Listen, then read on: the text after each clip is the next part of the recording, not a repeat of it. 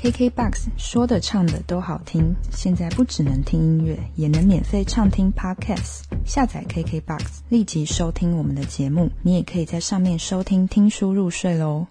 嗨，我是宁。新的一年，跟大家分享一本英文绘本，是由我的插画家朋友 Cindy 所绘制的。这本绘本的名称是《Ten Little Dumplings》，十个饺子。故事的作者是 Larissa Fan。而负责插画的就是 Cindy，内容带我们去窥见一个传统家庭常探讨的男女关系、男女地位、男女多寡的比例。而在这本绘本里面，家庭中有十个男孩，透过另外一个女孩的视角。来带我们窥见这个看似传统却又有别于传统的不同眼光，重新去看待文化与习俗这些事情。本集比较特别，我会用英文的方式来朗读绘本的内容，就让我们听听看这本绘本的故事吧。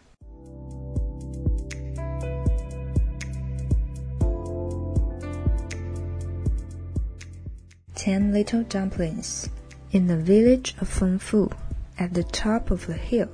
In a very large house, there lived a special family.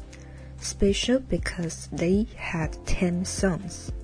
To have one son was considered lucky. To have ten was great luck indeed.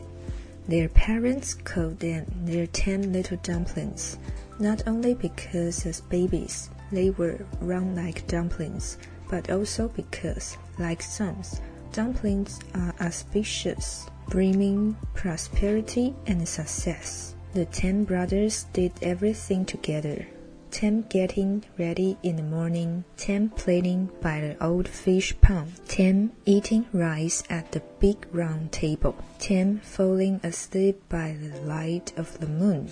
Wherever they went, the boys seemed to take luck with them. The sun shone brighter, the grass grew greener. They were so well known that the villagers sang a song about them. Ten little dumplings always top of the class. Ten little dumplings running faster, jumping higher. Ten little dumplings, their brush strokes flew like music. And the ten little dumplings grew into ten fine men. How proud their parents were all of their sons successful and respected. Those dumplings were my brothers. You may not have seen me, but I was there too. You just need to look more closely. I listened, I studied, I learned, I discovered I had my own talent, and so I made my way in the world. Now I'm grown up and have a child of my own, my own wonderful girl. My little dumpling, how lucky I am！这一本绘本的作者的父亲是台湾人，父亲从小生长在十个兄弟当中的家庭，他是十兄弟之一。作者把这部分的故事融入到绘本当中，一开始就带我们直接去看见十个男孩的视角，而慢慢的再带到故事中，其实十个哥哥底下还有一个妹妹。这一切就像是妹妹从旁观察去叙述一样，镜头也慢慢带到这个最小的妹妹视线。如果是以男尊女卑的传统观念来说，绘本的前面就像我们传统认知的，我们所看见的更重要、更关注的是男孩的部分。而我们仔细去看绘本的画面，其实每一页，当这些男孩在玩耍、在读书。在嬉闹的时候，妹妹都会躲在角落，而读者的乐趣就在于我们可以从绘本的画面里面去找寻妹妹的踪影。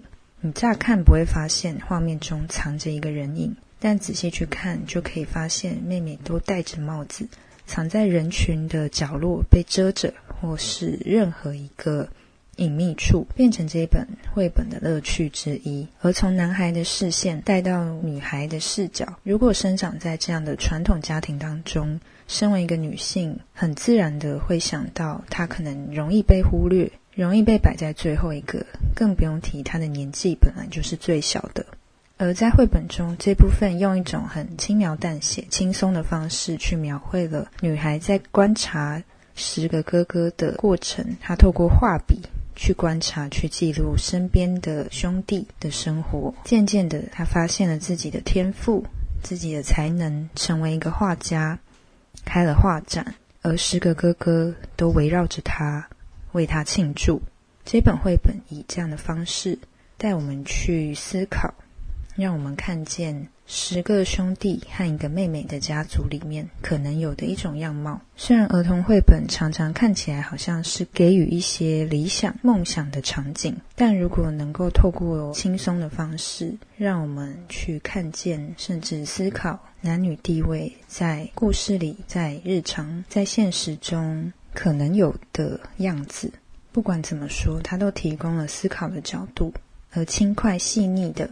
我很喜欢的 Cindy 速写风格的插画，让这一切又更生活化。他以他的风格画出了台湾的一些景象，甚至是街道与杂货店，一种融合的方式，让我们不一定要去界定什么一定是什么。就像男孩跟女孩，可能也不一定像传统的眼光来看待，可以重新的洗掉过去一些传统，或结合成新的视野。很喜欢这一本封面，就是橘红色系的绘本，想要在这边推荐给大家，可以在网络上搜寻看看。十个饺子目前只有英文版，而我也通常特别喜欢原文所呈现的样子，不管是印刷的色泽或是排版，我想会更贴近作者还有插画师他们原本所想呈现的样子，在这边推荐给大家。那下一本书再见喽，拜拜。